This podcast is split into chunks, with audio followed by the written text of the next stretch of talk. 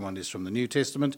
You'll find the words in either your leaflet on the screens as I read them to you. Our first reading from the Old Testament is from Exodus 35, verses 1 to 29. Moses assembled the whole Israelite community and said to them, These are the things the Lord has commanded you to do. For six days work is to be done, but the seventh day shall be your holy day, a day of Sabbath rest to the Lord. Whoever does any work is to be put to death. Do not light a fire in any of your dwellings on the Sabbath day. Moses said to the whole Israelite community, This is what the Lord has commanded. From what you have, take an offering for the Lord.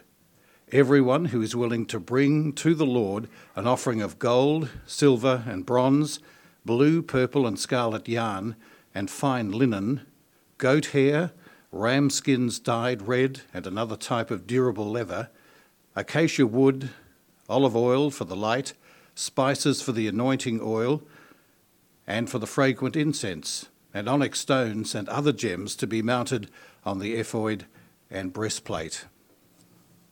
All who are skilled among you are to come and make everything the Lord has commanded. The tabernacle with its tent and its covering, clasps, frames, crossbars, posts, and bases.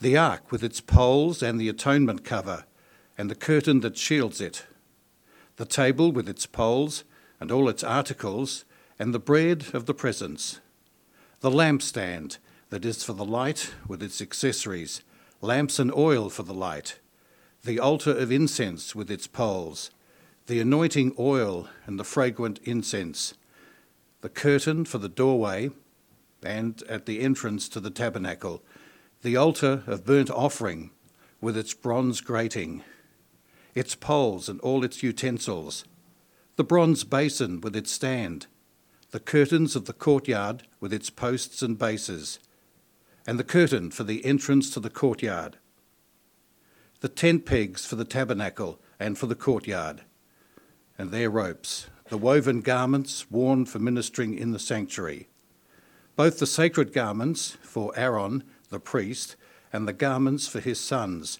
when they serve as priests.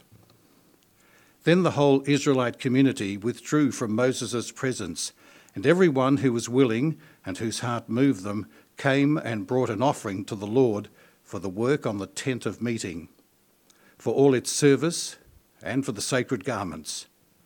All who were willing, men and women alike, came and brought gold jewelry of all kinds brooches, earrings, rings, and ornaments. They all presented their gold as a wave offering to the Lord. Everyone who had blue, purple, or scarlet yarn, or fine linen, or goat hair, ram skins dyed red, or other durable leather brought them. Those presenting an offering of silver or bronze brought it as an offering to the Lord, and everyone who had acacia wood for any part of the work brought it. Every skilled woman spun with her hands and bought what she had spun blue, purple, or scarlet yarn, or fine linen. And all of the women who were willing and had the skill spun the goat hair. The leaders brought onyx stones and other gems to be mounted on the ephod and breastplate. They also brought spices and olive oil for the light and for the anointing oil and for all the fragrant incense. All the Israelite men and women who were willing brought to the Lord free will offerings for all the work the Lord through Moses had commanded them to do. The second reading from the New Testament is from Acts chapter 2, verses 36 to 47. Therefore, let all Israel be assured of this God has made this Jesus, whom you crucified, both Lord and Messiah. When the people heard this, they were cut to the heart, and said to Peter and the other apostles, Brothers, what shall we do? Peter replied, Repent and be baptized, every one of you, in the name of Jesus Christ, for the forgiveness of your sins, and you will receive the gift of the Holy Spirit. The promise is for you and your children, and for all who are far off, for all whom the Lord our God will call. With many other words, he warned them, and he, was, he pleaded with them Save yourselves from this corrupt generation. Those who accepted his message were baptized and about 3,000 were added to their number that day. The devo- they devoted themselves to the apostles' teachings and to fellowship, to the breaking of bread, and to prayer. Everyone was filled with awe at the many wonders and signs performed by the apostles. All the believers were together and had everything in common. They sold property and possessions to give to anyone who had need. Every day they continued to meet together in the temple courts. They broke bread in their homes and ate together with glad and sincere hearts, praising God and enjoying the favour of all the people. And the Lord added to their number daily those who were being saved.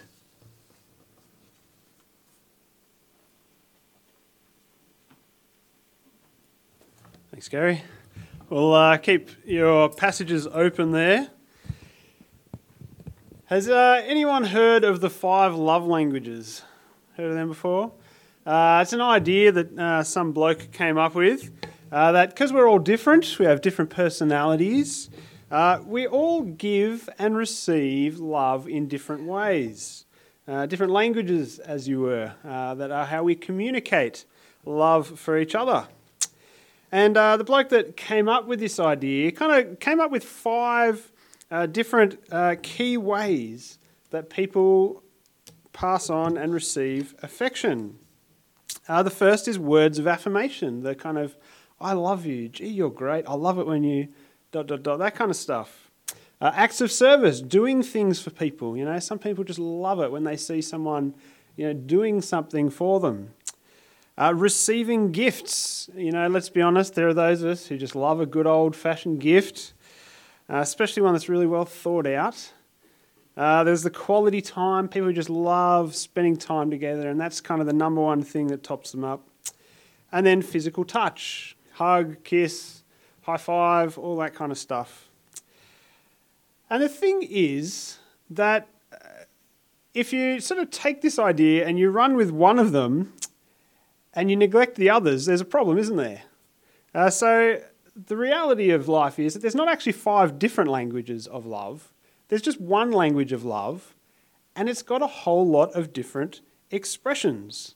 It's like the English language, uh, it's made up of lots of different kinds of words. There's one language, but that language is made up of verbs and nouns and pronouns and participles and conjunctions. And it's one language that actually needs all these different aspects for it to actually work. And it's true of love, isn't it? Love is expressed in lots of different ways. And all of these things are actually all part of just one language of love. It's just, they're just different little elements and aspects and expressions of love, and they're all important. Actually, I don't know where he came up with the five because there's so many more that we would want to add to this list, aren't there? Uh, that actually, to get a real picture of love commitment and honesty and grace and repentance and patience and humility, clear communication. You know, all of these things are essential to a relationship, aren't they? They're all part of how we love each other. And if you start removing any of these, you get a pretty unhealthy and anemic kind of relationship. And it's a little bit like that with discipleship. As we've looked over the past few weeks and for the rest of this term, we've looked at uh, some key characteristics of what it looks like to be a follower of Jesus, a disciple. We've seen that a disciple is saved by grace, devoted to Jesus, grounded in Scripture, belonging to church, generous in giving, dependent in prayer, bold in mission, loving in service, and overflowing with praise. Now, of course, there are more things that we can say that a Christian is, a disciple is. But the thing with being a disciple is that being a disciple of Jesus is about being someone who follows and copies and imitates our Saviour. like an apprentice or a trainee who learns how to be like their master, being a disciple of Jesus is learning how to be like Jesus, our master, in every aspect. And since Jesus had all these characteristics, actually, we need all these characteristics. Just like a relationship can't have physical touch and no quality time. You can't have one of these aspects of being a disciple without all the others. Now, we won't fully and perfectly have all of these characteristics like Jesus. We never will until Jesus returns. And we won't totally transform overnight. And we probably won't have them all in equal measure. There'll be some that we're better at than others. But if we're someone who's a disciple of Jesus, we will actually have all of these traits to some degree. And so, if you're saved by grace and devoted to Jesus, but you're not grounded in Scripture, you're not actually being like Jesus, are you? And if you belong to church and you're generous in giving, but you're not dependent in prayer, you're not really being like Jesus. And if you're bold in mission and loving in service, but not overflowing with praise, well, then you're not really being like Jesus. All of these things that we're looking at over this term are all important, aren't they? And they're all things that all of us need to work at and pray about and pray that God will transform us more like Christ. And today we're thinking about the fact that being a disciple of Jesus means we are generous in giving. Well, I know what uh, some of you are probably thinking. Oh, the money talk. Uh, these preachers, you know, there's nothing worse than turning up to church and it's a money talk. Preachers trying to get money, you know, and I wouldn't actually be surprised or offended at all if you felt a bit skeptical or a bit sus about that. Uh, I'm sure many of us have heard some pretty dodgy money talks at church. Uh, there are plenty of preachers around the world, this country is no exception. Plenty of preachers who've lined their own pockets and fueled their own private jets uh, off of gifts received uh, for their ministry. But if you're thinking, hey, oh, another money talk, Scott's after money, you'd be wrong on two counts. Uh, and firstly, the reason is I don't get paid in commission. So whether or not you give more or less to church, it actually doesn't affect my salary at all. Well, maybe if everyone stops giving, that might affect my salary. But if someone today drops a million dollars in the church account, I'll still be driving the old beat up ute, same old beat up ute around to visit people tomorrow because it doesn't make a difference to me. And so the money here is not about me. Uh, the money, uh, that's, that's not what's at work here. I'm really thankful for being part of a church with a leadership team and a network uh, who have uh, a set income for their pastors, for all pastors. I think it's a really healthy thing that doesn't go up and down depending on what goes in the offertory. Uh, it's not too much, it's not too little. It's enough that I can be generous to others, uh, but not so much that I have more than is good for me. And so, while I'm calling you to generosity, I'm not calling you to generosity towards me. Thought that'd be helpful to be clear. But secondly, this isn't a money talk. This is generosity is so much more than money. And so as we think about generosity, don't just think money. Our world just thinks money all the time, but as God's people, we think generosity generosity is so much bigger than just money. Have a look there uh, at um, Exodus chapter 35 in your readings, verse 4. Now, little bit of background God's people, He's rescued them out of slavery from Egypt. He's, with incredible signs, the plagues on Egypt, God's led them through the middle of the sea. He's destroyed the Egyptian army. He's saved his people, and they're out wandering around in the desert. And here, what's happening is God is getting the Israelites to build a special tent called a tabernacle. And this tent, while all the Israelites are camped in tents, this tent will be right in the middle with all of Israel camped around it. And this tent is the symbol of God's presence, that while they're roaming about, God is there with them. And so here, Moses, the leader of God's people, is going to the people saying, We need to pitch in together to build this special tent. Verse 4 Moses said to the whole Israelite community, This is what the Lord has commanded from what you have, take an offering for the Lord. Everyone who is willing to, is to bring to the Lord an offering of gold, silver, and bronze, blue, purple, and scarlet yarn and fine linen, goat hair, ram skins dyed red, and another type of durable leather, acacia wood, olive oil, spices, incense, onyx stones, gems. It's obviously not just about money, is it? Now, some of it's definitely about money, and these things are worth money. They cost money in their day. You know, that's in a barter society. You know, it's kind of the equivalent. But the generosity runs heaps deeper.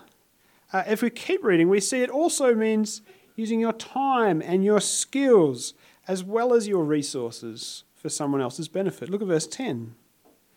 All who are skilled among you are to come and make everything the Lord has commanded.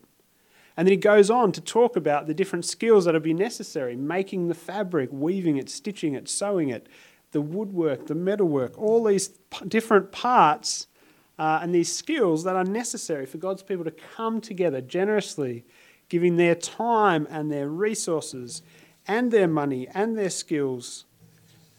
Generosity is so much bigger than just what we do with the money that God's entrusted to us. Now, just think about that for us. You know, we're not building a tent, um, although, you know, it's, it's some days I think a tent might be a bit better than this building, but, you know, not when it's raining and it's freezing, it'd be terrible. Uh, but look around at this morning, you know, what does it take? What skills and resources and generosity is needed just for us to gather like we do on a Sunday? Someone's got to bring the trailer, someone's got to pack down all the chairs and the desks and the, uh, put out the chairs, bring the chairs down from upstairs, set up the sound gear.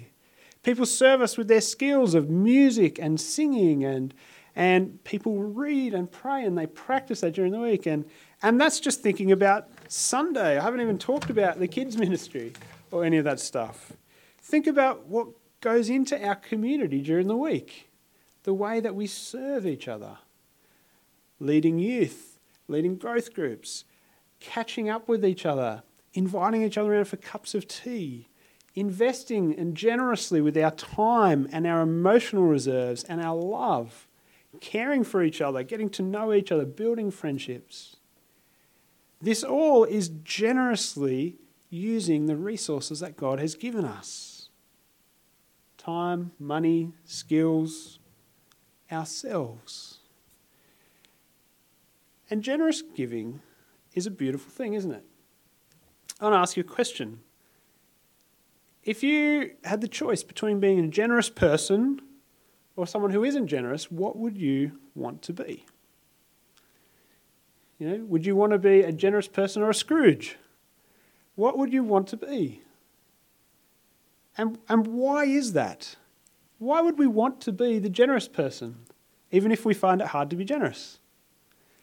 Because when we see someone who is truly generous, it's a beautiful thing, isn't it? Seeing someone who is really lovingly, genuinely generous is a beautiful thing. And we want to be that. We want that. And I don't know if you noticed, but uh, in our second reading, we really pick up, and the first reading, both our readings actually, really pick up the sense that the generosity that goes on is a beautiful thing that is attractive. But it's also a beautiful thing that's not just attractive to those outside. Generosity is something that is a source of great joy for those who practice it. Now, have a look in our Acts reading. This is another important moment of history. Uh, just like back in Exodus, God's people had just been saved, rescued from slavery. Well, here, Jesus has just died, he's just risen, he's just paid the penalty for our rebellion against God. And his, after his death, he's appeared to many people. He's gone back to heaven, and before he did, he said, Wait, because in a little while I'm going to give you a gift.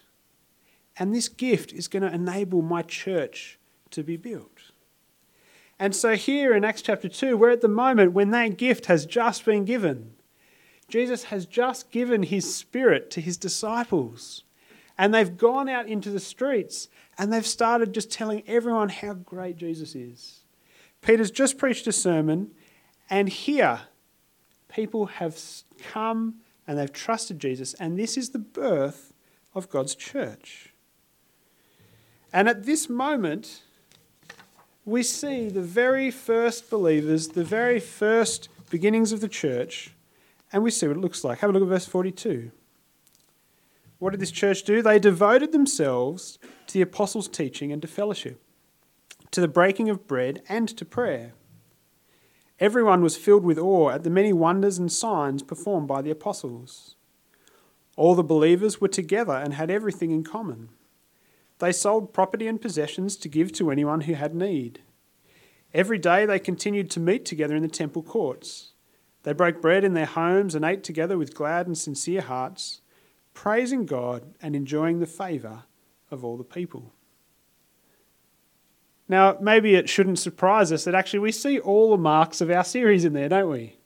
We see that verse 38, they're bold in mission and they're saved by grace. Verse 41, they're devoted to Jesus, they're grounded in Scripture, they belong to each other, to church. They're dependent in prayer, they're generous in giving, they're loving in service, and verse 47, they're overflowing with praise. And did you see the effect of their generosity? Verse 46. The effect of this generosity is that they had glad and sincere hearts. They praised God. They were full of joy. Now we know that money can't bring happiness, can't buy happiness, can you? But Christian generosity does.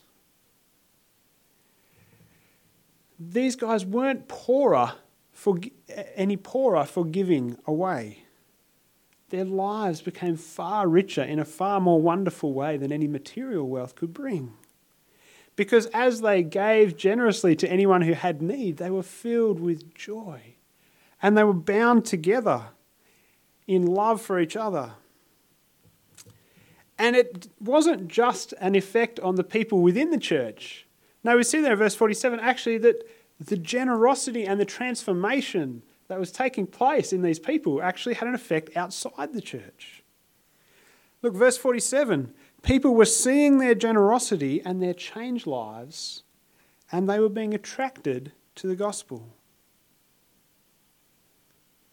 They had favour with the people. See, there is something beautiful about genuine love and genuine generosity, isn't there? There's something attractive. There's something that, for all that the world tries to point to and accuse us of, it's very hard to point to our generosity and to have a go at that, isn't it? They still do, they still try. But there is something inherently beautiful about generosity. Now, of course, it wasn't just the generosity uh, that uh, people noticed, but it's hard to imagine the same kind of joy, the same kind of attraction if you took that generosity out of the equation. You imagine how much longer the church might have lasted if you had people starving to death and people able to help, but they weren't generous. I can't imagine the church would have had that same joy or that same favour with the people. It's a joy to give, and it's a joy to receive. It fuels the love and the community and the fellowship we have for each other. It binds relationships together. It feeds thankfulness to God for His grace and His kindness. But it also breaks the chains of our sinfulness, doesn't it? Our selfishness. The best solution to being selfish is actually to start giving. And it also teaches us to look forward to God's kingdom, to that day when there will be no more need, to that day when we will have God's kingdom and all the fullness and the richness of it to enjoy together. Now, just uh, a few weeks ago, as I'm sure yours did, our tax return came through. And uh, Keely and I had decided beforehand uh, that we wanted to give it uh, to gospel work and to, to the poor. Uh, but when it finally landed in our bank account, And I'm looking and thinking, wow, our bank account hasn't looked this good. I can't even remember last time it looked this good. And I remember very real temptation not to be generous, you know, just a very, very real temptation to go, oh, just, you know, hang on to a little bit of it. Uh, uh, you know, through my mind, I was thinking of the tools and the toys and, and whatnot that I could put in my workshop out of some of that. And, and I thought about it. I thought, come on, Scott. You know, what difference is it going to make to your life to have a few more tools or toys in the workshop? It's not going to actually fill you with the joy that comes from knowing that you've invested in God's kingdom from knowing that you've used what God's given you that you didn't need, it wouldn't make really any difference to your life if it's there or not. And I can use that in a way that actually has lasting impact and lasting difference. And then once I'd given it, I wasn't filled with that kind of buyer's regret. You know how you, you, you think, you know, you go and buy something, you take it home, you go, oh, that was a bit of a waste of money. It's not that big a deal didn't change my life. It didn't do what it said it would. It's just sitting there gathering dust and I don't really use it anyway. No. When we invest in God's people and we care for people, we give generously to those in need, actually, that's something you will never feel buyer's regret. You never have generosity regret over that. No, you'll be filled with a joy of knowing that that was used in the best possible way. And the other thing that I noticed actually is that my love grew. And so my love for these people in Afghanistan who I don't know and I haven't seen, and my concern for them and my kind of connection to them in praying actually strengthened and grew. And I felt that you know there's this real genuine connection there. My love for and connection to missionaries who we support, that grew. And as I hear how, you know, for many of them, it just came at a, just the right, perfect time. And that they're praising God for what God has done. And I'm praising God for what God has done. The joy and that connection grew. And we all buy in so much to what the world is selling us, don't we? We all buy into the idea that we just need something else, something more. And I'm not just talking material and money. We all buy into this idea that we just need to invest into me a little bit more. I need to invest in myself. I need to look out for number one a little bit more. I need to put a bit more of my time and my energy and my resources into just me. That's the, the tune of our world these days. And sometimes we wrap that up in this hideous, you know, Christian gift shop wrapping paper, don't we? Of, well, well, God just wants me to focus on things that make me happy. Because God's all about me, isn't He? But I want to ask you a question. When was the last time that spending, whether it be money, time, resources, effort, when was the last time that spending on yourself gave you the same kind of joy that giving does? A real joy that lasts into eternity. See, we know that it can't, don't we? It just can't.